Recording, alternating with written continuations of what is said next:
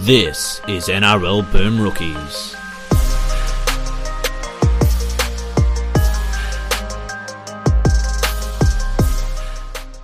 Hello, everyone, and welcome to another episode of Boom Rookies presented by ESPN. I am Matt Bungard, and with me today, Nick Campton. Hello. I'm I'm magicked out. I got no, There's no, there's no I got no words. magic left, as you can probably hear in my voice. it was a big weekend. I'm still recovering, and it was magic, but now there's no more. I slept more last night, Monday night, than the three days of Magic Round combined. Yeah, it's not for the faint of heart. Um, it's real gut check time sometimes on the Sunday, but uh, Mm. the true meaning of magic is powering through and That's just getting right. it done all three days. I had a wonderful time. Again, it's the best too. weekend of the year. It's footy. It really is footy Christmas. If Christmas went for three days. Yes. Um, yeah, you know, we had a nice little spot this year, little walk along the river to the stadium every day. Pretty good. Saw a lot of people, a lot of listeners, a lot of other people. Had a good time. Yeah, absolutely. Absolutely. Big, big shout out to all the listeners we did see up there. Um, apologies if we didn't get to see you, but it is a bit of a hectic weekend. Sometimes you're always buzzing around, seeing people, dapping people up, making new friends, re, re, reconnecting with old friends. You know, it turns out the real magic was the friends we made along the way. That's correct, which we have to relearn every year as we get further away from Magic Rounds. It's a lesson I never tire of learning. I must That's say. right. Yep, absolutely. I, I, got, Um, I, I get the feeling this was probably the biggest of the magic rounds. I know it had the biggest It definitely had the most people in it, crowd. right? Yeah, Yeah. across the across the three days. There was probably some creative accounting in there because Mm. Oh yeah, when, when when we're watching South Melbourne and they're like, "There's forty-seven thousand people here," and I'm like, I was like, well, that's just well, that's just that's just not true. That's just a lie. but you know, magic round can sometimes be about lying too. You know, That's right. what is what is what is what is the truth in in this postmodern world? I don't know. You know what I do know? That I was at the game. I was at the South Melbourne game on Saturday night with forty seven thousand of my closest true. friends. That's exactly what happened. But yeah, I Um, don't know. It, it it just felt it felt like the stadium was more full. It felt like it was yeah, def- it definitely was. I felt like everyone was into it a little bit more. Um, there was all the great stuff going on around the ground as normal. Um, some of the initiatives that the NRL brought in, like the uh, they had a station out uh, out the front of the stadium where you could bring an old footy and trade it in for a new one. I thought that was a great idea. That's that's something really good for the kids, and there was a lot of kids around at Magic Round, and I, I loved the idea on the Sunday as well, where if the ball goes into the crowd, whoever catches it gets to keep it because it just Yes. every time a ball got near the crowd, you could hit- you could feel everyone just getting super, And- super rowdy. It was great. I was much more excited till I actually thought about how many footies go into the crowd, and the answer is really not that. It's not that many, hey. Yeah, like I didn't think about that either. I thought it'd be heaps. I, I was warming up my hands. because basically, all unless they Sunday morning. score, unless they score in front of the post, the kick doesn't usually make it into the grandstand. yeah, exactly. So exactly. We were where we were sitting was sort of uh kind of in a corner, maybe four or five. yeah, someone back. would have needed to have booted a sideline conversion. about- Someone needed to boot a sideline conversion so hard that it nearly lands in the next suburb. That's or right. Or someone sprays a field goal so horrifically that they tear they they tear their ACL and it just goes off their boot at right angles, you know. That, that was really our only hope. But But still a great right. still a great initiative. A footyless weekend was still a great weekend nonetheless. So we apologize to you guys for being a day late. Uh, I had to get home. Flights were delayed for hours and hours because of the the wind in Sydney. Apparently, I think my flight was delayed by about four, four or five hours in the end. And uh, Nick, you're of course still up there. Have you Yep. moved there? What's happening? Well, I uh, yeah, I'm broadcasting from an undisclosed location um, because I'm staying up here to turn Magic Round into a lifestyle. How long When will it take? How long will it take for that to kill me? We're going to find out. Yes. Uh, scatter my ashes at the regatta. Please do a ceremony of forty-seven thousand of my closest friends. Now, I was worried on Friday because I knew I'd be spending a lot of time with you this weekend, and your moods are often dictated by the Raiders of Canberra. And I don't know. That they- doesn't that doesn't sound like that doesn't Doesn't- sound like me. doesn't it? No, I'm, so- normally, I'm normally very like emotionally mature about this stuff. Of course. Um, so I and I think the rest of our friend group were hoping the Raiders would get the weekend off to a flyer and get it done. And they did, although it ended up being a lot closer than it really had any right to be. Yeah, yeah. In the first sort of 20 minutes, um, Canberra, it's a bit like that Dolphins game. The first 20 minutes, Canberra did just everything I ever want them to do. You know, they just moving the ball really well, attacking uh, through the middle with real power and uh, real what's the word real certainty as well you know like Zac Woolford was picking all the right runners corey horsburgh was, was he's in the form of his life at the minute and that started from from set one where he had a run where i reckon he went about 30 meters and maybe half those meters were after he'd hit the defensive line with Zac Woolford just sort of shoving him along for the ride and it was all really great stuff i never it, it's funny I never really felt like Canberra were in danger of losing this one. I did feel pretty good about it all the way through Mm. because the only way that Canterbury were really able to score were off kicks because Seb Kris, as we've said a few times, isn't the best uh, with his with his positional play in defence, which is just because he hasn't played a heap of fullback at the top level. So if you look at a lot of the tries, it's either from Seb Kris being out of position on a grubber, which is just something that's going to happen. And then the other try they scored was um, Elliott Whitehead just sort of reaching for an intercept, being a little bit indecisive on that first Jacob Preston try. So I didn't feel like Canterbury had many weapons outside those two things to sort of hurt Canberra. But what was disappointing is that they just sort of let Canterbury hang around, hang around, hang around. I was, I was really hoping that Canberra were going to uh, really go on with this one and put a bit of a score on and end up really fixing their for and against, which is really, really bad, which is why, even though they've won four in a row and um, they've on competition points, they're equal third, but they're sitting in ninth because their for and against is is so poor. So I thought this was going to be an opportunity to rectify some of that. Didn't really happen, but four in a row is four in a row, man. And you, Yeah. you, you got it. you just got to really enjoy it. Uh, yeah, we uh we enjoyed telling everybody on Saturday night that uh, it's not since March that either of our teams have lost. So that's, I don't remember nice. what losing feels like. Not in April, that's for sure. That's right. The winners' un- month, as they under- call it. the, the month of the winners. But yeah, I mentioned Horsburgh before. I thought he was absolutely fantastic. Again, he's getting to the point now. So a few weeks ago, um, after that double he scored against the Sharks, I kind of said I think he's in with a chance of playing Origin if there's an injury or two to Queensland. I'm starting to think that he might just make the team Mm. because he's doing this each and every week. Like he's playing huge minutes, putting up um, huge attacking numbers with ball in hand, and his passing has just totally unlocked Canberra's attack. Like if you look at that uh, second Jordan Rapana try, and you see the way Horsburgh is able to to fit into the shape of the attack, it's just really really impressive. And I think I've mentioned it before, but there's a lot of uh, middles who, with their passing up, they just go to the line and then always go straight out the back. You know, it's a bit. It just comes across as a little bit pre-programmed, which is fine.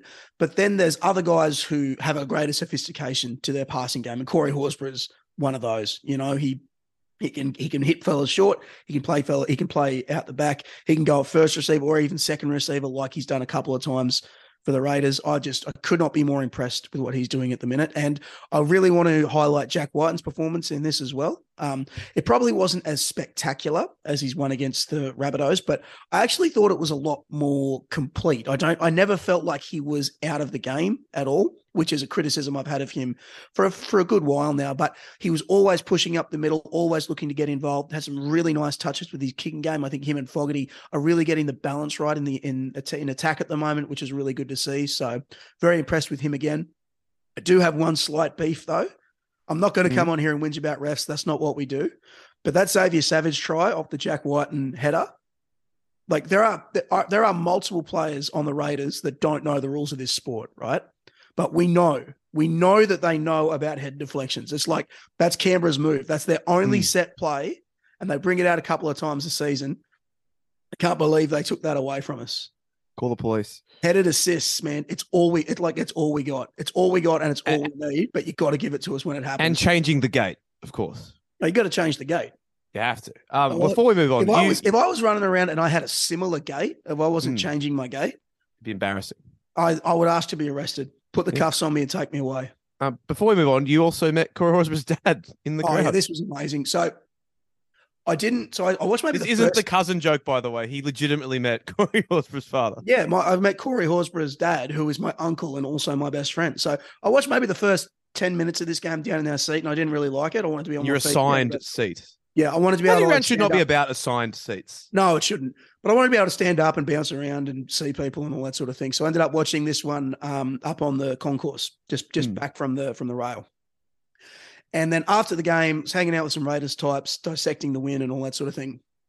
And someone comes up and slaps me on the back and goes, "Nice shirt, mate." I was wearing one of those Raiders Hawaiian shirts, which I only ever wear at Magic Round. And I turned around and it's Corey Horsburgh's father, who is infamous for wearing that exact same shirt to every single Raiders game. Um, he's built like a tree stump, man. He's barrel chested. I would not mess with him.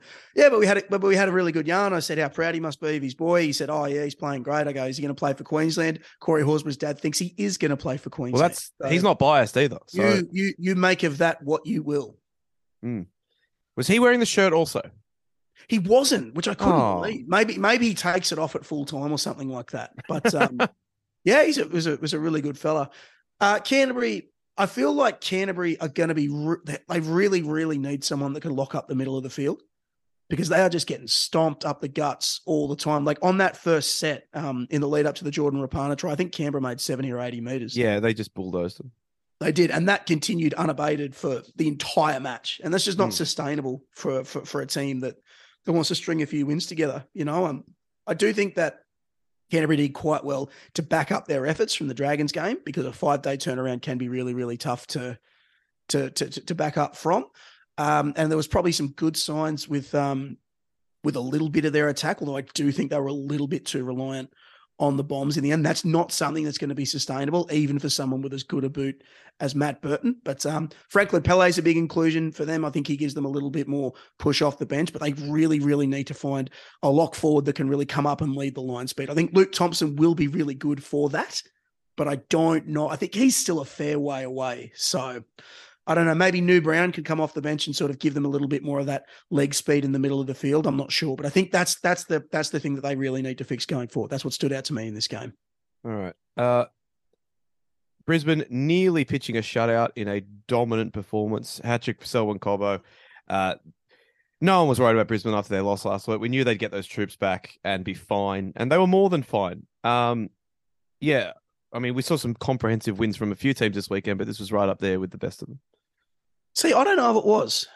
I don't know if it was. I felt like first 40 minutes Brisbane were, were really, really handy and just did everything they needed to do and just really got back to to what works for them, which was good to see after that to that disappointing performance against Souths. But then second half, I felt like they just kind of shut up shop. They just sort of like, all right, we'll just Yeah, I through think that's part of it, though. Like when you when you when it's so comfortable, you can just say take your foot off the brake.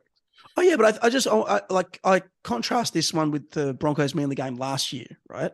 Where they just kept the foot on the pedal for the entire match and ended up winning 48 0 and it was like, oh my god, Brisbane are like Brisbane are unbelievable. Brisbane might never lose again. You know, I think this year's Brisbane team is much better than last year's team, but yeah, this was this was to me a surprisingly um, low key performance for the Broncos. You know, like there wasn't the riotous atmosphere of last year. You know, it was kind of just like they first half terrific, second half they were just like, let's just get through this. We got Melbourne next week.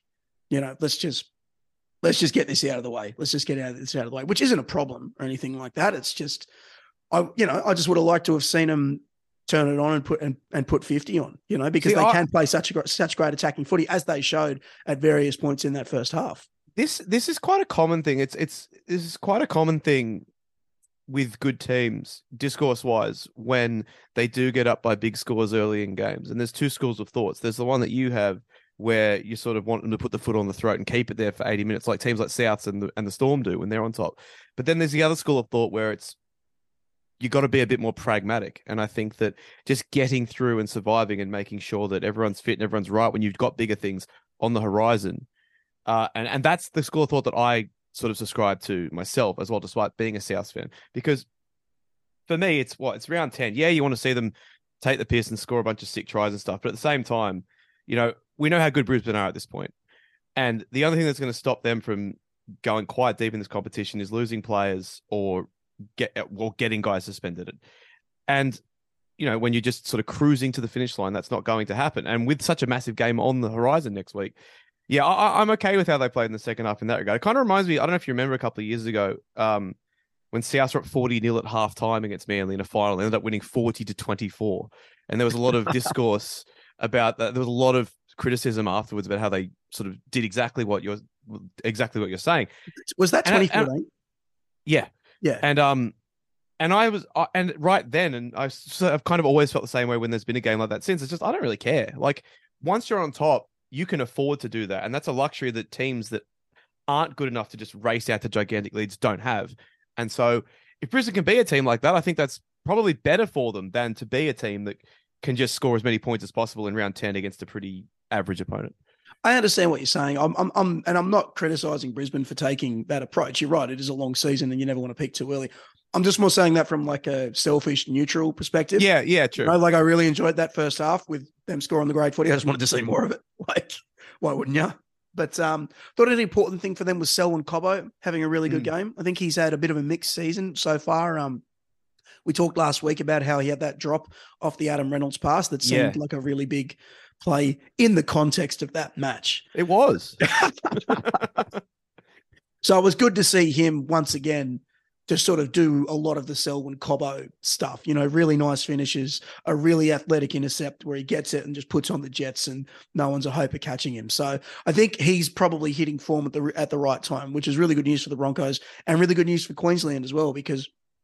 I don't think he, with the way he's been playing, I don't think he would have been a walk up start, but that might Yeah. change now. I felt like he really uh, got to his rhythm a little bit in this. Yeah, uh, there was a lot of again. I, I mean, I thought he was doing the best with what he could, but there was a lot of criticism about Tom Trbojevic after this game. People saying, "Oh, he's he, he's never going to get back to full strength." He's he, he someone some people even saying he should go back to he should go and play five eight. But yeah, to me, like Manly's forwards were just so outplayed in this game that it was going to Yeah, be they got- difficult they got for They got to do whooped. anything. I think he kind of did the best with what he could in the situation. I don't know, like especially without Jake there, like their middles were just getting demolished, and like I think I think some I think Paseka about 120 meters. I think Aaron Woods might have been second in meters for for the for the Seagulls in this one, in terms of their forwards. So like I don't think you can criticize their back line at all in this one. I think this game was comprehensively won by Brisbane getting on top early, physically dominating them, and then yeah, guys like Cobbo really stamping their authority in that first half. I think you're right. That that sort of middle is is something that we picked out at the start of the year. It's something that concerned us a little bit about Manly. And um, while Jake Trbojevic is, is an important part of that team, I don't sort of look to him to to to lead with ball in hand. You know, he's much better as a Yeah, defensive presence and, exactly. as a passer or anything like that. So I think to me that would be my big concern for Manly because this is two weeks in a row where they have just been absolutely smacked around the place by the other team's forward pack. The Titans did it last week. The Broncos did it this week. And if I was a Manly fan, I would be pretty concerned with how with how things are looking. If you look at their last three weeks, they just beat the Tigers, a game that if it was played again tomorrow, you know, I think a lot of people would be taking the Tigers to do it. And the Tigers got the better of them in the middle in that one as well. Then the disappointing loss to the Titans, where the Titans were pretty much in complete control. And then another loss to Brisbane, where Brisbane were in complete control. So things are looking quite shaky for Manly, in in, in my opinion. And they really need to fix things up very, very quickly. And but I, I don't know if they have the personnel to do it. You know, like if Schuster's not going to be there and they don't sort of have the dynamic attacking dimensions that they've had in the past, not really sure what the way is to go to to right this ship. You know, there's only so much individual players can do. There's only so much Tom Trbojevic can do. There's only so much Haumole Olakau'atu can do. There's only so much Cherry Evans can do. There just doesn't seem to be a whole lot of um, continuity between the squad, and just doesn't seem to be a whole lot of sort of attacking thrust up the middle of the field, which has been when Manly have been good in the last couple of years. That's been such a big part of it, you know, Mm. with with Tom Trbojevic really, really leading that. So if he's not going to be able to run for 250 meters a game, and they're going to rely a lot more heavily on their forwards, I don't know. That's that's not something I'd feel confident about if I was a Silvertail. Not at all. Um, but yeah, Brisbane last week was just a blip. They're really good. I'm pumped for Thursday night. We'll get to that later in the show, but it should be a great game. Um, Saturday. Um, I wouldn't call it a super Saturday, Nick. Um, it was definitely a Saturday. That's for of sure. all the There were- Saturdays, there were super elements, Definitely, there were. But I, I, Um, would, I wouldn't say across the whole canvas of the of the Hmm. day that there was a No. there was super football played. Um, but the Panthers arm wrestled their way to an 18-6 win over the Warriors, a game not without controversy, which we'll get to in the news section. A lot of very upset uh, Warriors adjacent uh, media figures on the internet. But um, yeah, look, if you like, honestly, I, I know we wanted Penrith to rack up a score here, but if you this is this is like a textbook last couple of years Penrith win, really. I, In I- ter- I like don't- just just getting on top, doing enough, and just being fine. I'm I'm not I'm not sure I'm not sure I agree with you on that one, man. I I, I felt like Penrith were actually a fair way off the uh, the method that they've shown in the last couple of years, and like we'll get into the referee stuff later, but This was the Warriors' third game in 11 days. Um, That's not by- great. Yeah, by the by the last 20 minutes, they didn't have anyone left on the bench. They had Wade Egan out playing second row. I think they had um, Josh Curran in the centers, and I think I don't know. I think I was on the wing for him at one stage. Like things were getting pretty pretty ragged out there. Did a did a security guard come on and tell you to go back to your assigned seat? If he did, I wouldn't have listened. Good. My my assigned my, like my assigned seat is in the hearts of minds of all 47,000 people that there on Saturday night, and I'm not leaving there. Good. I But yeah, I felt I felt like this game was more.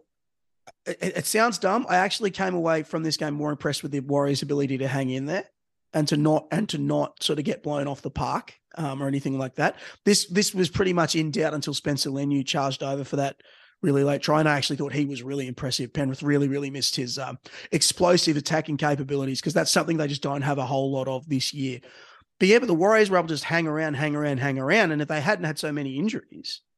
I think there's a chance that this could this result could have been a little bit closer or even a little bit a little bit different. I think it was important for Penrith to have like just a steadying win after the three weeks that they've had, you know, the back to back losses and the one point win over Newcastle. And they got back to what they do well a little bit, but I still think they're a fair way off their best, or they're a fair way off the sort of football that we've that we've come to expect from them, you know?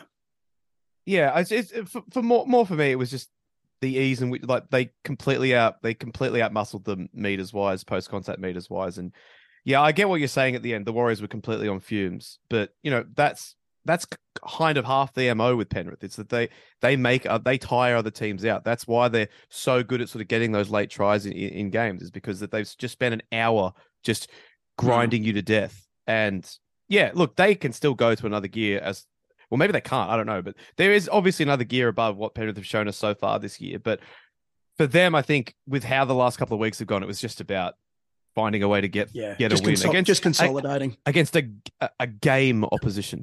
a gallant opposition, would you say? Why was there only thirty eight thousand people at this game, according to the I don't Oh, there was 9,000 of us down. Oh, at yeah, stop news desk for a little announcing fucking crowd figures between every game, you weirdos. Like Jesus Christ, honestly. All right, Yeah. It's it's funny. So the Warriors, those three games in 11 days, they've lost them all. And I Hmm. think their se- I don't think their season's teetering, but you can't you can't exist on brave losses forever. You cannot. So I think these next couple of weeks are really, really important for them. And and on the other side of the coin, they are for Penrith too, because they've got a couple of really tough ones coming up. And I think they needed just something to they needed something that could sort of point them in the right direction a little bit. You know, I it's funny you say they have another gear to go to. I think physicality wise, effort wise, defense wise, they're pre- they're going pretty well. They're kind of going at, at, at peak capacity. Um, yeah, I'm starting to think maybe they don't. yeah. Well, no, it's more about their attack.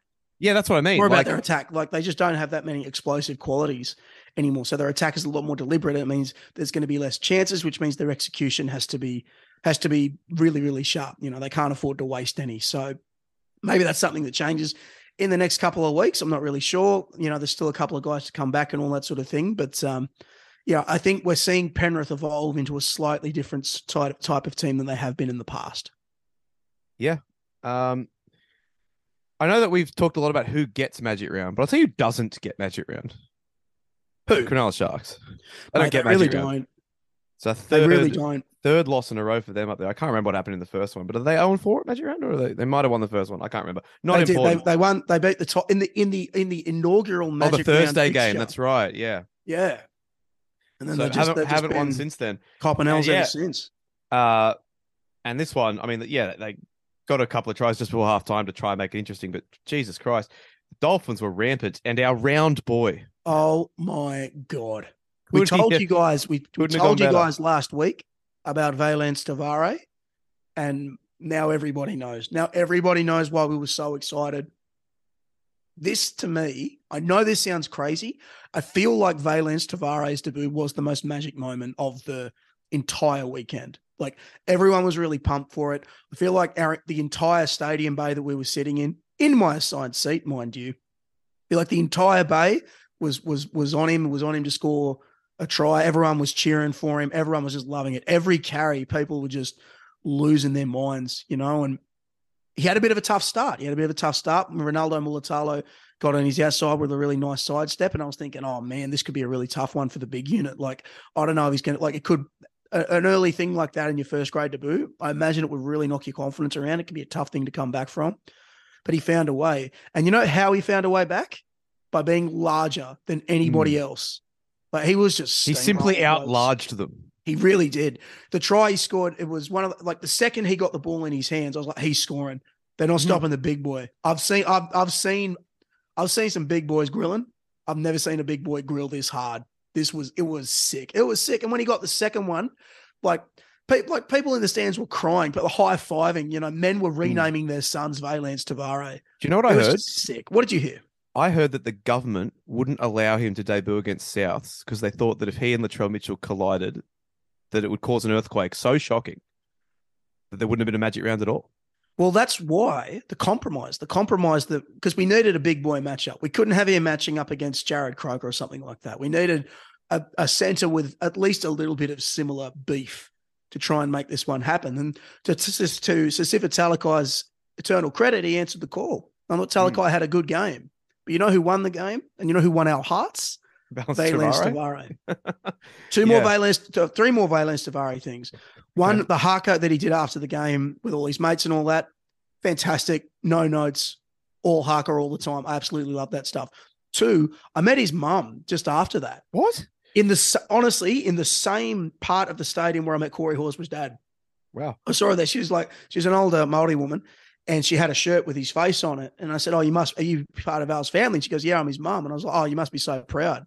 She was like, "Yeah." And I go, "I go, I've never even met him, and I'm proud of him. I can't imagine how you're feeling, you know." So that was a really nice moment as well. And then this is info that came out, I think, in the aftermath of the match. Do you know what Te Whare means in Maori? the round. The house. Real? That was close. Fuck yeah. The- so- I know we've already got the big Wahash, but I think we've got the big house too. the big house. How good. Yeah, bit and a bit of bit of athleticism on that second try, diving over in the corner as well. So love to He's got good skills for a big man. Yeah, they were really they played really well. The Dolphins, they, they their link up play in the middle. That first try to Qatar was very slick. Um, Tabuai-Fidow continues to score a try just about every week. Um, you know, we said this game was won within half an hour, but um, what what what what you you call the Sharks glass cannons, and every week we kind of go back and forth on whether they are. This week's definitely a glass week. Yeah, it is. Um, we when we talked about it last week, I, the start was what actually really worried me. I was like, because Cronulla have made a habit of really starting well this year. They've been putting on a lot of points early, and I thought they were going to come out and really hit the Dolphins in the face, and the Finns weren't really going to know what to do with themselves. And then maybe a late Finns comeback can get them over the line, but but this was the complete opposite. The Dolphins sort of come out there with a with a really clear plan. I think they knew exactly what they wanted to do and exactly how they wanted to do it. Um, to me, this was Isaiah Katoa's best game in first grade. I, the the sophistication in his play to me is quite remarkable for, for such a young man. The way he's sort of able to really control things and really get his team around the park, and his combination with whoever he's been in the halves with, if that's Sean O'Sullivan, even if it's Anthony Milford or if it's Kodi Nikorima, who was great in this game and has been really good these last couple of weeks, playing his best footy in a really really long time. But whoever's whoever's there, Katoa just seems to find a way to to link up with them, you know. And the I think I think I said on the show last week, like you can't ever write the Dolphins off in Queensland. You can't ever you can't ever uh, count them out. You know that if there's a way to win, they're probably gonna they're probably gonna come close to finding it. You know. Who is going to be the first brave takesman to make the comparison between the Bulldogs keeping Brent Sherwin, aka Jarome Luai, and letting Jonathan Thurston, aka Isaiah Katoa, leave? It could be me. I was gonna say this this I- feels like this feels like I'm this feels like it has it. you written all over it. I can't I can't attack Penrith with my takes because they own Canberra. Hmm. But after Souths beat Penrith the other week, maybe this is the time. I'll have to check with their owner Isaiah Task, but I think we're allowed to. I think I can get away with writing that. Yeah. Yeah. Um, Sharks, Yeah. what are they doing? I don't know. I don't know, man. I just, I We just, were I- worried. We were worried that they'd have games like this where they just get killed in the middle because they just have so many guys not playing, and that we didn't think their middles were that good to begin the year with. But yeah, didn't think anything like this would happen, where they'd just be cut to pieces all over the field. well, yeah, well, I, I didn't think weirdly this time. I didn't think the forwards. Yeah, Well, it was. problem, it was I feel everywhere. like- it was everything. There was, um, there was an instance in the in the first half where, oh, who was it? Who plays who plays left center for him? It's not, it's not, it's not the house. It's the other guy. It's Aitken, who was really good again. But Aitken sort of got a little bit, a little bit of early ball, and just accelerated straight forward like he always does. And Jesse Ramien, who is a giant, he's a big jack dude. He's really tough. He's really strong, really rugged player. And Aitken just blew past him. Like Ramien just straight up one on one missed him, you know, and there was just little instances like that. It just felt like the Dolphins kind of beat them to the punch physically all over the field, you know, and the shark like you know the sharks still put on some points and all that sort of thing. I actually thought Sif Talakai had one of his one of his mm. better games of the season, but um, yeah, man, they're they're a strange one. They're still hard they to are. work out, you know. And I think the Sharks fans before this game were kind of thinking, "Oh, I'd love to see us sort of put a bit of a score on and and keep the Dolphins sort of muzzled a little bit and kind of really get in our groove." But you know, now it kind of feels like they're starting again a little bit. So yeah, really impressive from the Phins. Probably, I, I, know I'm saying this a lot, but probably one of their most impressive performances mm. in their short history. You know, mm. never ever write them off. Never write them off. Mm. And yep, finishing off Saturday night, we had uh, Melbourne hosting the Rabbitohs in Melbourne, and South finally doing it, finally getting a win in Melbourne. I, I can't to, believe yeah. it. You want me to just get out of the paint on this one? Mm. I just got to let um, you cook. So look, from the moment that Latrell Mitchell, the game's best and most intuitive player, put in that short kick for Cody Walker to score, an almost horizontal kick, they called it. I knew the boys would be on one. And then from the moment the best young edge back row in the competition, Jacob Host, burst through for the second try, I thought, geez, you know, we could be on one here. And then, despite the best efforts of that corrupt official Adam Gee, giving Melbourne six again after six again, those brave boys in red and green stood firm, set a six after set a six on their own goal line, repelled and repelled until the luckiest try I think I've ever seen. Uh, when when a kick uh, was fell into the lap of Reimis Smith to gift Melbourne an undeserved six points before half time. But what they didn't factor in was that the most underrated winger in the competition in his 200th game would not allow this to happen, would not allow another potential victory against Melbourne to slip through his hands like so few passes do. And he said no and scored two of the best individual tries you will ever see. Uh, before Isaiah Tass, the owner of the Penrith Panthers, who's now, I believe, on the board of the Melbourne Storm after this one sealed the deal. And it, Souths, in a rare moment of charity, allowed the son of club legend Sean Garlick to get a little try at the end, just to just to just to just to pay tribute to the Garlick family. Um, how was that? Did I break down what happened in that game pretty? Yeah, pretty that feels accurately. Pretty, yeah, I, I think so. I think yeah, good, great. No, well, no, well, so those um those first South tries, the the Cody Walker try and the Jacob Host try, they were right in front of us, and mm. the, the the the little kick for Walker that I thought he was offside so quickly. That happened so quickly. I wasn't sure what happened initially, mm. which is just it's a measure of like kind of the speed and the precision that Souths are playing with right now. Um, this to me is far more impressive than the than the oh, Brisbane yeah. last yeah. week. You know, Brisbane without Payne Haas, you know, it's it's hard to take too much stock from that, but you know, Melbourne were really good against the Warriors and they were coming off the bye and, you know, they've, they've got a lot of their troops back now and the, the, the Rabbitohs just handled them, just totally handled them. Like not, not this, this game was not in doubt from the second that Walker scored that try. You know, they yep. just completely did just about whatever, whatever they wanted to do whenever they wanted to do it, you know, and yeah, it, yeah. it looked it looked it looked very ominous. It looked very I was, ominous. I was obviously joking a little bit, but like South only a little seemed, bit now. Seemed like they were hanging on for dear life late in that first half when Melbourne like I don't know, there was about a 10 minute period where the the ball was just inside that they couldn't get the ball back for for love nor money. And yeah, any other any other time in human history, the Melbourne Storm would have scored a try in that period. But for whatever reason, South are just playing with this fire and this and this just um I don't even know what the word is. This unwavering spirit right now that they feel like they can beat anyone. And I guess going in going into a three week stretch where I said I'd be happy if we won one of them, to win all three, and for two of those three to be absolutely you know one sided affairs.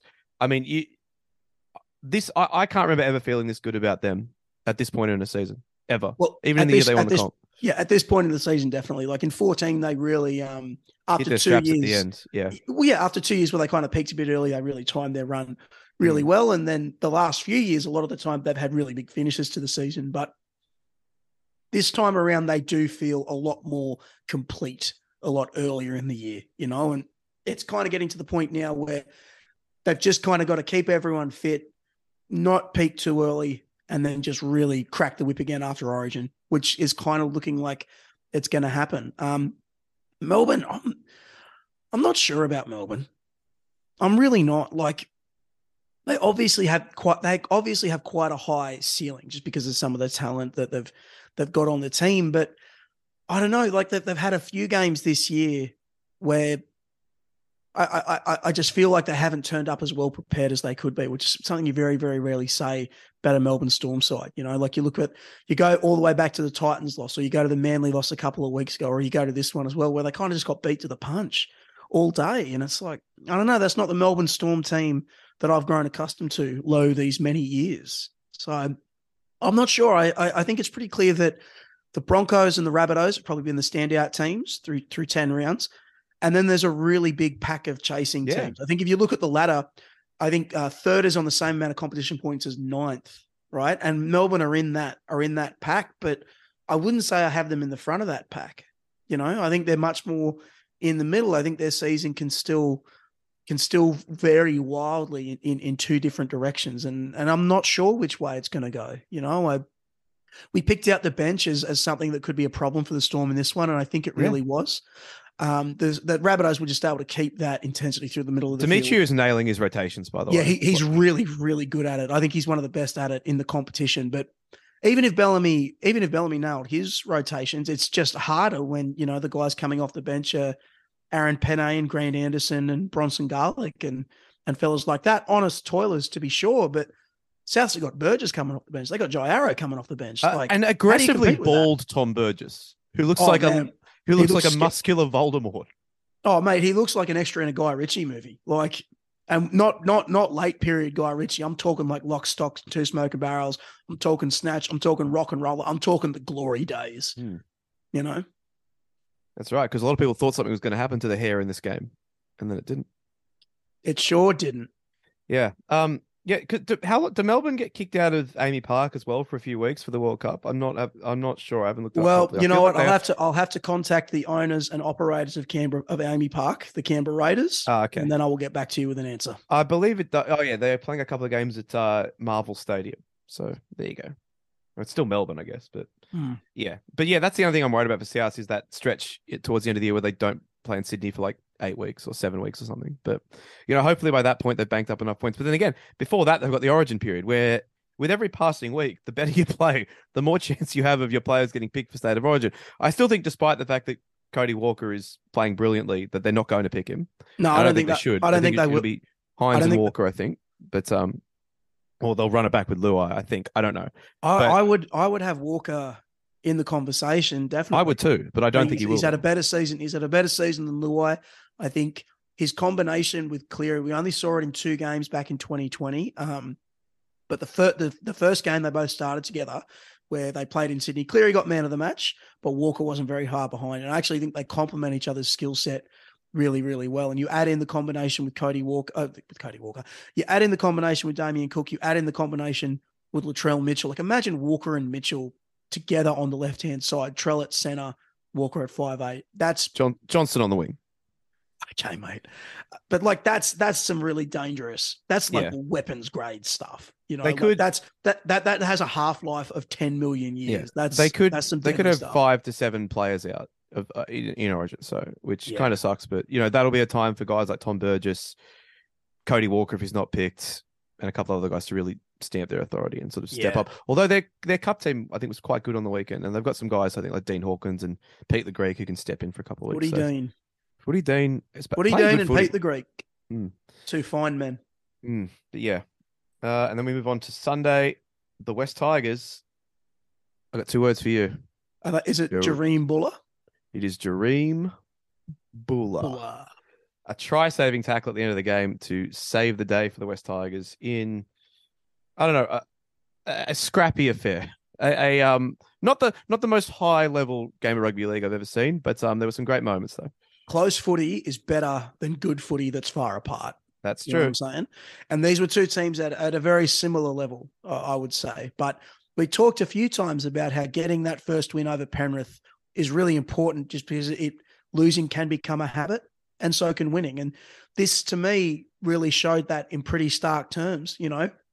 The the Dragons have a lot more attacking capabilities than the Tigers. I don't think anyone would argue that just on a pure talent level with Tyrell Sloan and Jayden Sullivan and Talatau Amone and Ben Hunt and all those dudes, there's a lot more points in them than the Tigers.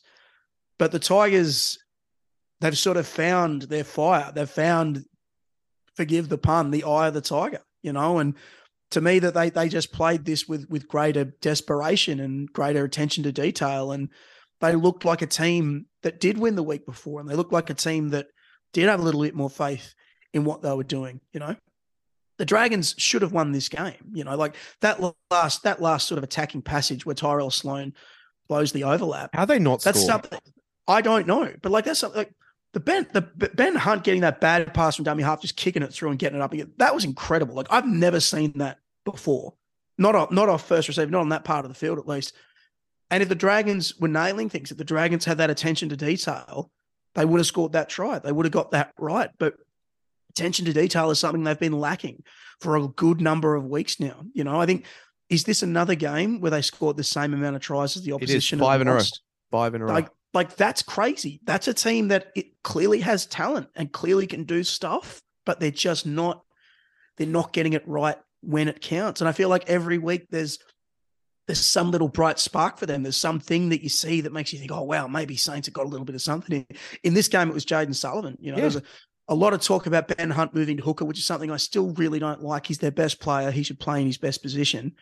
But Sullivan was excellent, you know, and gave them a little bit of attacking life and all that sort of thing. But at the end of the day, we're looking at a, a Dragons team that's won that's won two matches all season, you know, and the drum. I think the drums are going to start beating louder and louder for Anthony Griffin with every subsequent loss. I think I've said it before. I think this is a team that looks like they need a change. I think they look like they need a fresh approach, and with some of the players they've got, I think it'll do them a world of good. But the tricky tricky spot for them though, right? Because a lot of the guys they might want to get in are currently assistants at teams that are doing well and have a long way to go in this season. So maybe do you think that there is some sort of chance that they could just be waiting a little bit longer just to try and sound out guys that can take over and really look with an eye to 2024 onwards? Because you can't really get anyone in now, I don't think, that is going to be the guy you want to be your long term coach.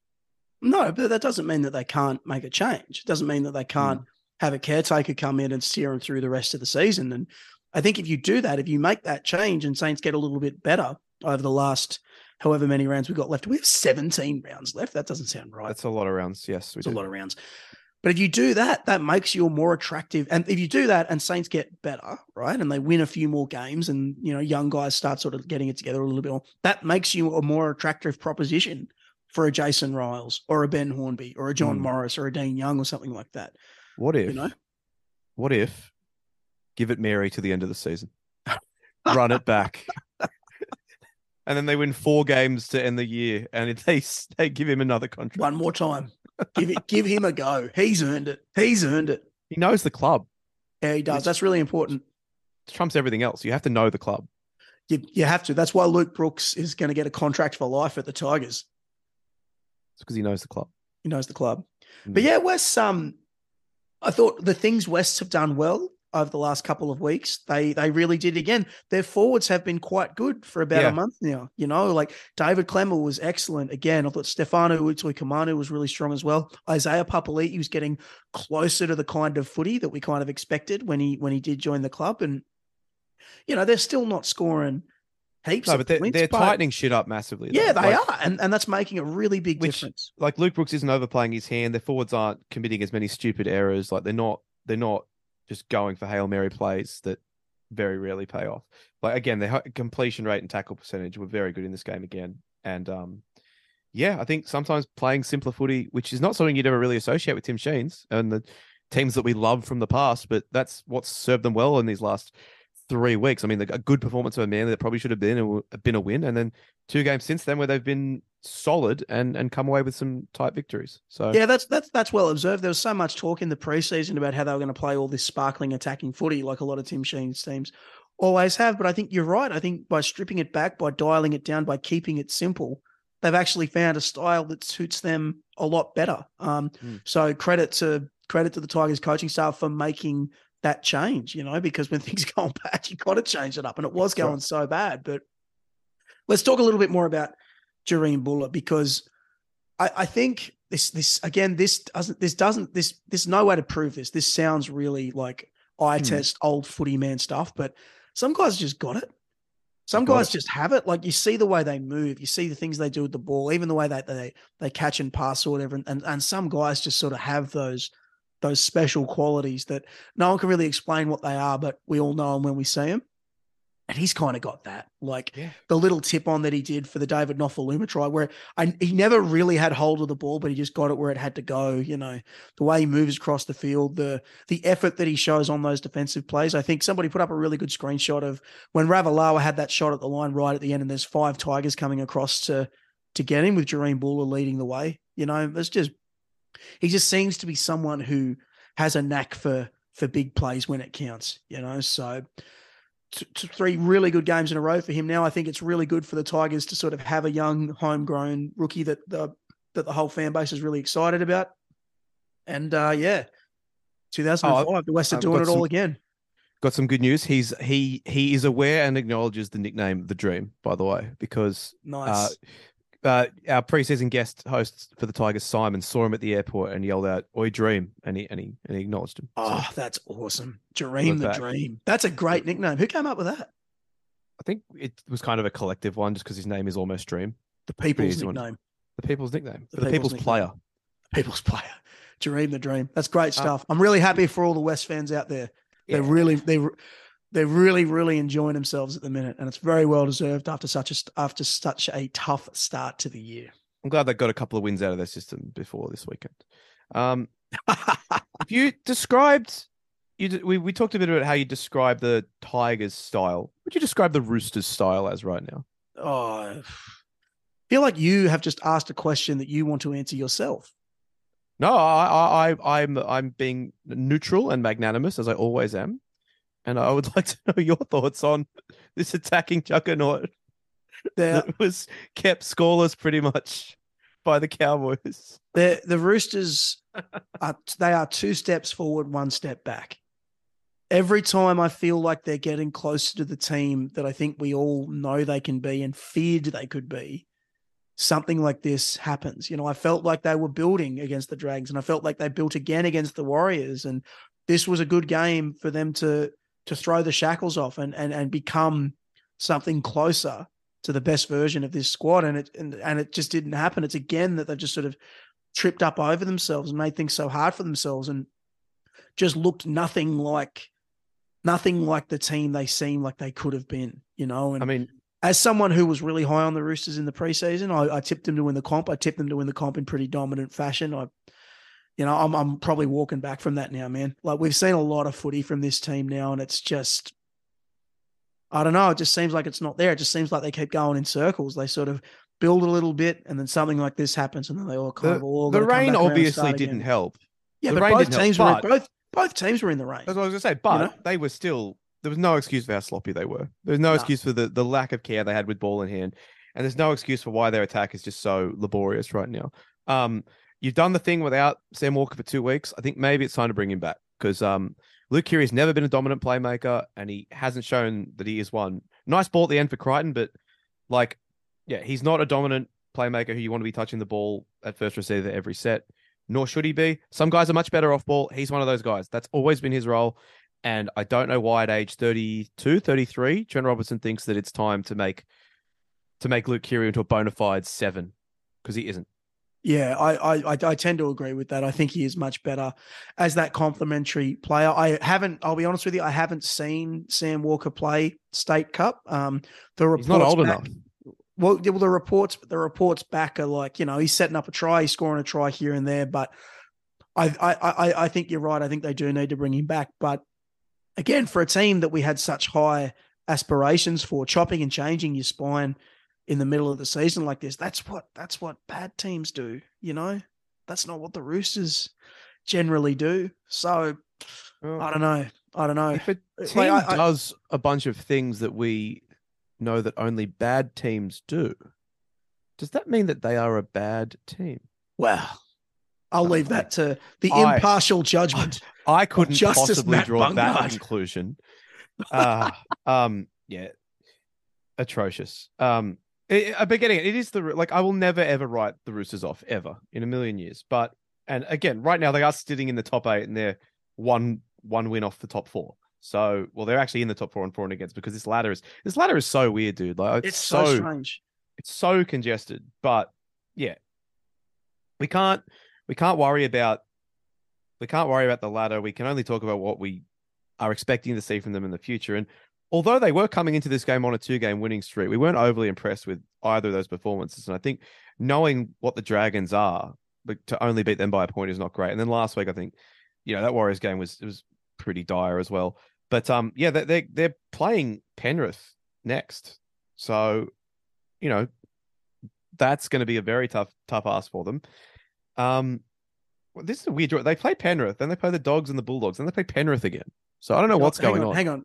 They play Penrith, then the Dogs, then the Bulldogs. That's what you said. Oh, the Dragons. Sorry, the Dragons, then the The Dogs, Dragons then again. Penrith What? Yeah, what? I don't know what. Whoever did the draw this year is insane. Souths Oh, have already man, played two teams twice. I don't know. Te- yeah, just terrible. Get it together. But the thing boys. is, after that Penrith game, they've got a pretty soft run in that middle. Uh, they're the same. Like the Roosters Souths always get a similar draws every year. Where like the start of the season is blockbusters, middle of the year is pretty soft run, end of the year blockbusters again. So they've got a few weeks to sort everything out after this Penrith game. They've got a pretty soft run and a couple of buys sprinkled in there too before sort of some really tough games to end the season. But yeah, uh, plenty of time to fix it. But you still you should be mildly concerned at this point if you're a Roosters fan. Oh, I'd be more than mildly concerned. My my, my concerns would Medium uh, concerned. no hot concerns. Wow. Hot concerns, hot salsa concerns. Yeah, yeah, man. Because I keep just keep waiting for it to happen, and it, and, it, and it's not. You Hmm. know who is making it happen, and it's not just happening over here. It's not just happening over there. It was happening everywhere. The North Queensland Cowboys. Hmm. This was this was really good for them. Like how low have we been on them for these last few weeks? Like When and we were put we were putting lines through, and we were saying season done. You know, but we we often, you know, you can oversimplify this game, but sometimes the simplest solution is the best. And when you watch a team like them just putting hits on and firing up, and Coen Hess is forcing errors and screaming to the to the skies, yeah, sometimes you just got to have a bit of passion, and that can take you so far. Well, mate, they, they they just haven't had that that rugged physicality in the middle of the field. I like I know we all we all talk about their attack, how they've not been scoring points. I actually thought the biggest thing for them last year was how their forwards just played like a bunch of cavemen, just a bunch of bone chewing psychos, and they just haven't had that this year. Mm. But they found it this week, and when you've got, I think Hess moving back to the middle has been really good for them. I think they tried him on the edge. I was excited about that, but it just didn't really work out. He very much is a middle these days. I think that's really helped them. But I think what helped them the most is that this was Reuben Cotter's best game of the season. And, and he probably has struggled a little bit to replicate the form of last year where he made his Queensland debut and his test debut for, for Australia. And I think in between the, the Raiders game on Friday and this game on the Sunday, I was kind of thinking, well, if I'm picking between Reuben Cotter and Corey Horsburgh for Queensland right now, I'm going Horsburgh every time. He's just had a much, much better season than Reuben Cotter has. But Cotter, to his credit, had like had really, really produced, and they needed that. With Jason Taumalolo out, they needed that. They needed someone to sort of step up and be that forward leader. And and, and Cotter said, "Yeah, it's me. Follow me, boys. I'm the Townsville bully. Let's go do it." You know. So Yeah, Really- bully. really, really impressed with him. Um, there were a couple of tries that were, you know, like maybe not the most well constructed, but like who cares? Who cares? Like the the Chad Townsend try where Lungi makes that incredible catch down the sideline, or the Jack Gashevsky try, which was a little bit how you going or, or whatever. But they were able to score some of those tries because of effort, because of energy. You know what I mean? And and if you bring that, a lot of other things, a lot of other things will come. So Well, Griffin Neame was a Townsville bully. He was, yeah. Hmm, But he's out right now, so someone's got to take up the He mantle. gave the bully belt to Rube Cotter. The Okay. boys from the bush are back in town, bro. They really are. Mm. Um, I so question. So I, I know you're not as big a pro wrestling guy as I am, but so you you are you do know what the Royal Rumble is. yes. So every year at the Royal Rumble, there's basically a spot now. There are like eight years in a row where Kofi Kingston, the wrestler, uh, avoids getting eliminated in like some very athletic way. Like he'll jump on a chair, he'll jump on the announcer's table, or he'll jump Yeah. on the railing. Yep, I have seen those. Yes. Are we going to get Murray Taulagi's annual Magic Round moment every year? well, I tell you, between him and Selwyn Cobbo, a lot of magic in there. Cobbo's had back to back hat tricks on Magic Round. Taulagi has had back to back remarkable try assists, almost on the same, or in the same part of the field, definitely. So you're crowning the king of Magic Round. It's, it's probably one of those two. Their body of work, impressive from year to year. Indeed. Uh, and one other thing, uh, after a penalty, Jared Hargrave basically offered Jamayne Taunoa-Brown out to have a fight in the car park. Do you think the sport would be better if once per game a forward was allowed to offer to fight another forward and they just got it on? Yes, and if the other forward turns down the challenge, Bin. their team is deducted four points. Oh, four competition points or four points on the scoreboard or both? I was going to say on the scoreboard, but no, now I'm saying competition points. Yeah, if you fight and you lose, then that's okay. that's fine. You got to That's fine. You just, you just, it's all good, boys. Back to your corners. But if they offer to fight and you and you turn it down, well, I'm sorry.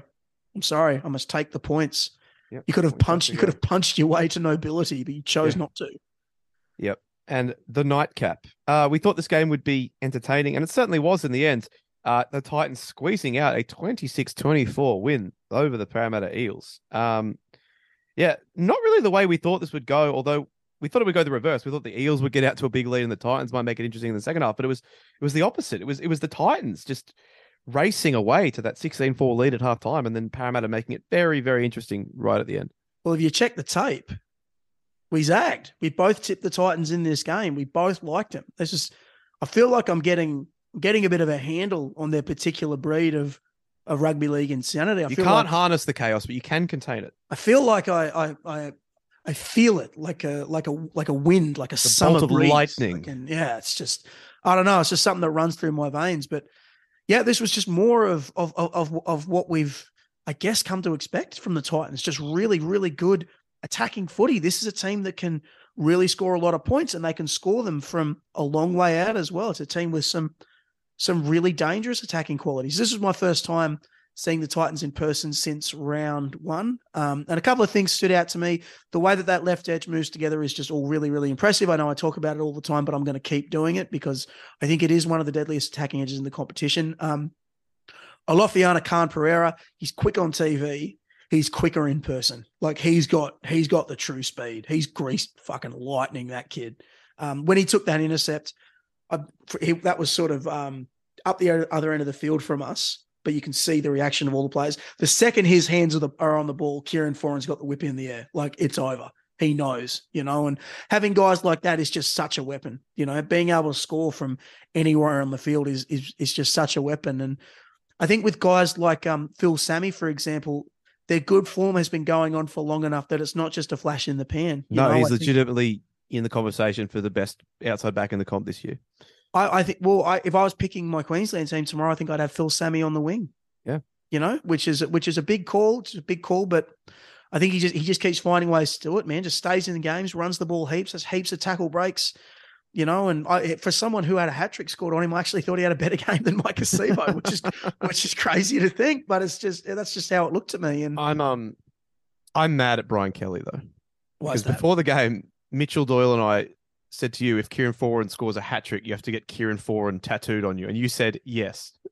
no, and no, no, no, no. It wasn't before. Was it the after he scored the first try? It was. It was after his second try. It was not after his Yes, second try. Yes, was. was it Yes, it was. Jesus Yeah. Christ. Yeah. And if Brian Kelly had just offloaded that ball, N Campton would be doing this show live from the Brisbane South Tattoo Parlor, getting KF for life on his backside. but uh, no, Brian, you had to score yourself, didn't you? Well, it's like, at him. mate, it's like um toreadors, like you know, it's, it's like matadors. The the greatest matadors are the ones who come the closest to being gored by the bulls. You know, they they have the true gen. They are the true. The And true your horn- heroes. Your horn was a tattoo gun, burly, uh, wielded by a burly man in a forex hat. Yep, but uh, I got out of you the way. You avoided it. You really did. did. That's why I'm, I'm the greatest matador in rugby league history. Let's just hit Parra really, really quickly. Feel like they again they played to the op- level of their opposition. They played their opposition's game and not their own game, and it really, really hurt them. You know, and this is something that has been going on long enough now that it's it's become a habit for them, and habits are very, very hard to break, particularly at this point of the season.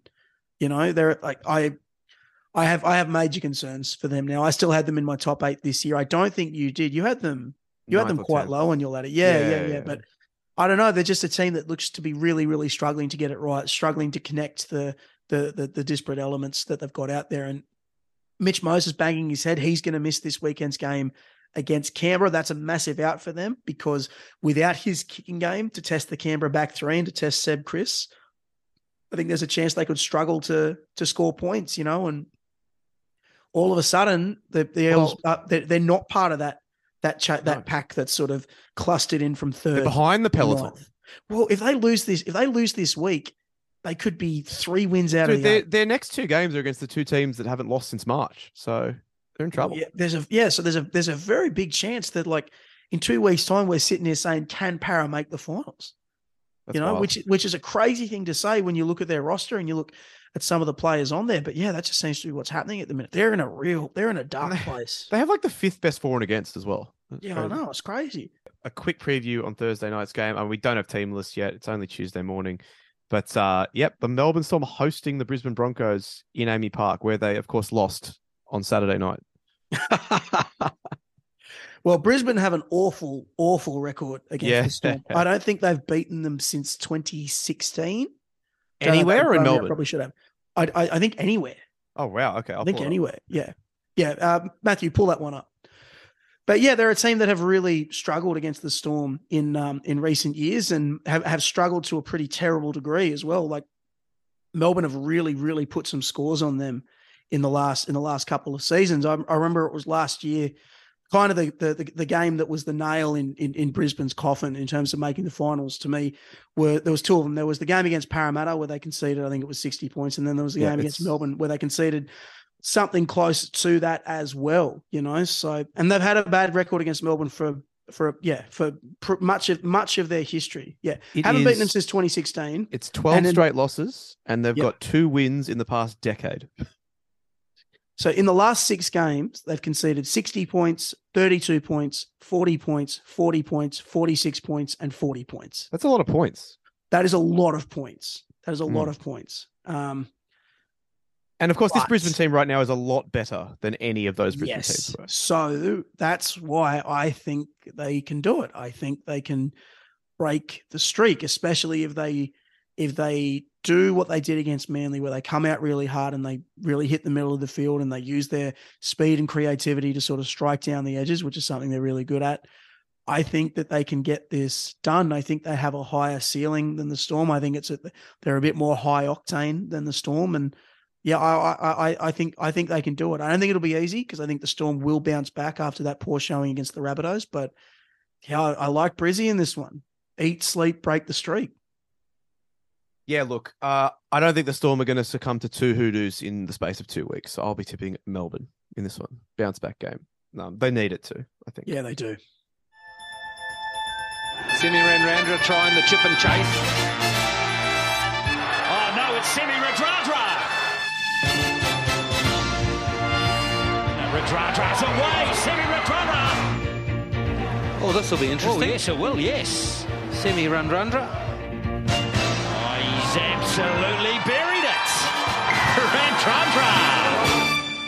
All right, some news before we get out of here. There are substantial rumblings, Nick, that Joseph Suaalii could be out of here earlier than we thought. Could be getting an early release to go to rugby next year. I yeah. So this was reported last night um, by by by, by Danny Weidler, but I, it, it doesn't ring true to me because why would the Roosters do this? You know, they're already a bit light on for outside backs. They're playing Jaxson Paulo probably all season now, and they've got Corey Allen on the other wing, and um, they named Bill. They like they had they've got Billy Smith coming back from injury and Paul Morowski sidelined as well. So like just from a roster standpoint, with all the injuries they've had to the outside backs, why would you weaken that again by by moving on one of one of your better ones? Um, I think um, people everyone's pretty low on Joseph Suaalii at the minute. I don't think the Roosters are using him the right way. Um, I haven't loved him at center. I feel like being at center doesn't play to his strengths, which his strength his strengths to his, his ability to carry the ball, right? And he's been been so good over the last twelve months when he's played wing for the Roosters or when he played fullback for Samoa, just because like he's a big unit and he runs incredibly hard. So just give him the chances to do that a lot more often. So I understand what they're trying to do. They're trying to maybe turn him into a bit more of a strike weapon than a than a battering ram, but he's one of the best um, battering rams that in, all of the outside backs in all of the NRL, even though he is just just still a kid. So I would like to see them move him back to the wing. If he's not going to be on the wing, I'd like to see him play right center, not left center, because he does have that big right foot step. Um, so I think he could be more of a strike weapon if he's playing there. But yeah, I don't know why the Roosters would release him. They're meant to have him for another 18 months. And even if he's not playing his best, surely it's much better to have him than to not. and not have him. Yeah, I love the Yeah. drop into reserve grade crowd. It's always funny. Yeah, well, like I think there's a I think there's a lot of guys at the Roosters that aren't playing at their best at the minute, and I think people single out Sully because of his profile and and all that sort of thing. But there's much bigger things I think they need to get fixed than Oh than yeah, what their left center's doing. You know, try him at halfback. Why not? why not? Hmm. He seems like an he's a nice guy. Let him let him let him let him get in there. Um, and the chief executive of the Warriors' major sponsor has withdrawn an accusation against NRLs of cheating of the highest order. We're at the game, so we obviously didn't see this, but yeah, Jason Paris, the CEO of uh, One NZ, I think they're like the Telstra of New Zealand. No, dude, yeah. that's, that's that's Vodafone. Oh well, they are they are they're a tele they're a telecommunications companies. yeah, I know, but it, but it's like it's it's big time. It's not it's not you know like Oh wait, One not- NZ is Vodafone, is what? yeah yeah yeah. Oh, I thought you were making a joke. No, Like- no, like- no. Right. Okay. Sure. Oh yeah, they're the Vodafone Warriors, of course. Yeah, they're, they're the one NZ Warriors now. I don't like that. Anyway, No, I don't Uh, either. What can you do? well, tell you what, Joel Par- Jason Paris doesn't like referees. Hates them. So yeah, the the Warriors, um, the Warriors faithful were up in arms after after this game for perceived um perceived refereeing decisions, and they've actually been really pissed off about that all season. A lot of talks of unconscious bias. A lot of talks of, well, you know, we're always going to get the rough end of the stick because we're the Warriors and no one wants us to win. A lot of talk of the NRL doesn't want us to win. Like, they're really, really pissed off. You know, like They've won two games this year on the back of terrible refereeing decisions, by the way, which no one no, no, no. one talks about. Mates. They weren't they weren't terrible decisions. They were correct decisions in Oh, okay, the sorry. laws of the game. Like against the Dogs and the Sharks, they both won because of bad calls, and that no one cared. No one cared at all. They were bad But- calls. I agreed with him. Oh, so, oh, sorry. I apologize, um, Uh, Mr. Retra- Paris ret- Jr. retracts that immediately. Nick Paris Jr. over here, Jason Paris, or whatever. Who gives a shit? But yeah, he tweeted a follow up statement saying, "I do not think the NRL referees are," and then did the greatest sorry not sorry ever by saying, "However." I do believe there is an unconscious bias happening every week against the Warriors, and it needs to be addressed. And he went on after that. Um, that's just weird because it then divulged into this entire conversation about like the Warriors' place in the National Rugby League and how the NRL didn't give them enough after Magic Round. Oh, sorry, not Magic Round after COVID. And um, yeah, I'm not sure I agree with that either. Like, I think that like it wasn't as though it was the NRL. It wasn't like the NRL made the Warriors stay in in in Brisbane. It was because team. uh, Teams weren't allowed to travel to New Zealand. No one was allowed to come in. So even if the even if the NRL hadn't had a bubble in Queensland, teams couldn't have gone there to play the Warriors anyway. So that's not the NRL's fault. No, but if the Warriors had dropped out of the competition and the and the and the league can't fulfill its its con its uh TV deal, then the money stops coming in. Sure. So so it's like the Warriors making that sacrifice allowed the entire competition to to keep running. But I'm not sure it is. I'm, I'm saying I'm not, I'm not entirely sure it is a sacrifice because it was something that the New Zealand government put, put on their. Put No, but the, them. So the, the that- Warriors the Warriors could have just said no, we're staying home. We're not coming over. We're And not going to play. We're not going to play in the competition. Yeah, it, that's that was that ever a serious option? Like you know, it- I, I, I think so. There was a really good yarn from David Riccio on the Telegraph a few weeks ago that I think in that first season when they were just over here the whole time, they were a couple of weeks away from folding at one point. Like Mm. things got really, really bad, and they did have to give up a lot. Like a lot of those guys had to live away from home for about eighteen months, and that was really, really hard for them. You know, I'm So- not, I'm not saying that the players individually didn't sacrifice a lot. What I'm saying is that I don't think the situation was the NRL's doing for the most what if, part. what, if, what if the NRL started COVID? oh, I didn't. I didn't factor that in. What if, what, if they, Gu- what if they grew it in a lab? Guy Sebastian started COVID though. We know that. That's been proven. So Tom Hanks started COVID. It was both of them. No one will ever see it coming. what an one of us alliance. the Hank Sebastian alliance. But yeah, it was weird because I don't remember anyone that actually has any sort of like cachet from an NRL standpoint ever saying anything like, "Oh, we should have a magic round in New Zealand," or "Oh, we should make every team play their game against the Warriors in New Zealand to say thank you." That was just sort of like hive mind ideas that popped up on social media. I- but like. I, I do agree that perhaps they could have done more to thank the Warriors for their service, but at the same time, it's now been like a year and a half. And also, the last three Magic Round, the Warriors have had a home game at Magic Round. They they they are they they like having an extra home game at Magic Round because of the, I mean, for, for a variety of reasons. So, yeah, they, they, I think the conversation just really got out of hand on the back of what were a couple of sin bins in a in a game where I thought they were by by a distance the second best team. So yeah, Oh, they were. I, I thought there were some. There was some. They were. They did cop some rough ones. Um, like for example, the oh, the young fella I can't remember his name. He was on debut, but he got he got sin bin for pretty much pushing someone in the face with a bit of force. Latrell Mitchell did the same thing in the late game and didn't get bin. You know what I mean? So it's easy to sort of see something like that, or it's easy to see. Um, I think it was Chance Nickel Klugstad got got um, copped one right on the beak, didn't get a didn't didn't stay down, and subsequently didn't get the penalty. You know what I mean? It's just just stuff like that. And I think what happened was is there was a lot of there's a lot of frustrations among Warriors fans at the moment from those refereeing decisions, but also from playing uh, three games in eleven days. You know, and I think that's the bigger issue. yeah, and I think what's happened is those sort of grievances have then manifested a lot of other grievances that they have because they are one of those teams like Canberra, like the Titans, like the Cowboys, who feel like the NRL doesn't doesn't sort of care about them the way they care about some of the big Sydney clubs or the big Queensland teams. You know, there is a little bit of like I think there's a little bit of resentment there that the team that the Warriors are sort of thrown in as one of those teams that are like, oh yeah, they don't they don't matter as much as the as the big guys do. You know? So I think that's where I think that's where a lot of the the discontent has come from. That's sort of just unlocked a lot of that sort of thing, which is why the conversation evolved into, well, the NRL didn't do enough for them for keeping the competition alive during COVID, you know? So hmm. I don't know. We'll all work it out. It'll all be okay. One NZ will continue to dominate the telecommunications market. Things Well, that's the most fine. important thing. Well, that really is. Yeah. You know, like, I don't know about you, but the only thing I love more than rugby league is telecommunications. Am I Nokia 3310? Bring him back. Reloaded Bring him with- back. Reloaded with Snake. How have they not made a comeback? Everything else has made a comeback. How have like shitty old Nokias that don't break even if you peg them into a wall not made a th- comeback? I think I think they have for some people, but I think all the people that do it are so obnoxious about it and just sort of say, "Yeah, I just have a old phone for emergencies. I just live in the moment," you know. It's like, yeah, that on, is that that is obnoxious. Oh, yeah, do you don't watch, like it. oh, what? Do you, do you not watch TV either? Do you? No, no, I I just you know you know what I watch instead of TV Life, books. books. My favorite TV show is books. um, but I, just you mentioned that really quickly. Yeah, I think Latrell Mitchell should have conceded a penalty for the Harry Grant incident. Um, Do you, do you lot of- think do you think Harry Grant should have been sent off for headbutting Latrell's hand like that? yes, it's, um, Should he have been jailed?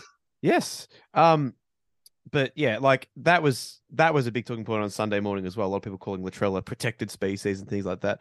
I mean, we are like a, less than two years away from him missing a grand final with a suspension, so I don't really buy into that argument either. But hey, what do I know? I'm just a humble man. In fairness, though, if they'd not suspended him for that Joe Manu shot, nobody yes. could ever be suspended ever again. But he wore look at his little vest. You keep going back to the vest. I haven't seen him in the vest for a while now, bro. It might, can't it wear, well, he can't wear it on the field, and now he's a good boy who doesn't do anything wrong. So it's fine. Everything's going to be fine. Sure. All right. Um, before we get out of here, a quick shout out to the people on the top two tiers of our Patreon subscription service. If you would like to be uh, a part of our Patreon, you get an extra show every single week. You get access to our Discord server, uh, merchandise discounts, uh, other stuff. I can't say Magic Round Meetup anymore because that has been and gone. And thank you to everyone who came, and thank you to the Newstead for hosting us. Lovely people. Um, and a thank you to. I, did- I didn't have the list up, so I'm just going to pause and Chris Abnell, Dave, Rocky and Rafi, Stu, Where's Wayno, Alex Sergicomi, Butsy, Chewbacca Snuffleupagus, Dan Cullinane, David, Doc Hogg, an anonymous backer, Ed Burton, Frankie, Horsburgh Scoresburgh, Jace Felix Fine with Jason, Joel Wrigley, John, Josh Brendan, Kicks Outs out of the comp, Lachlan Hancock, Lifelong Dolphins fan, Luke Charles Spidmore, Matty Jenkins, Matthew Duggan, Michael Murray, Mr. Beefy, Morgan Watkins. My name is Matt Bungard and I love Taylor Swift. My team's bench is your team's marquee. My ding ding dong is hard and I am sad. Never trendy. Pat McManus, Ray Stone, Gossard, Reese Brown, Rowan Edwards, Roxanne Clark, Shunter, Ty, TB, The Black Vegetable, Thor, Tom Hardy, Was, and Westlife's podcast. Thank you so much for listening. Thank you everyone lower tiers, to everyone who just listens, and to Miss Swift. Thank you as well. You are always rooting for the anti-hero. I like Taylor Swift. I don't know where this came from. anyway. All right, we'll be back with question time on Wednesday if you're a patron with the preview show later in the week if you are not wrapping up Thursday night's game as well. Say goodbye, Campo, Goodbye, Bertrand. and it's goodbye from me.